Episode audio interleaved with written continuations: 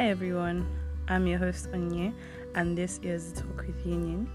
This is a podcast where I would be speaking on the different things that affect an average Nigerian youth from politics to religion to school to work to stress to parents to oversabi relatives, you name it. I would also have my friends in to talk on these issues and also give their perspectives, their experiences, and their advices.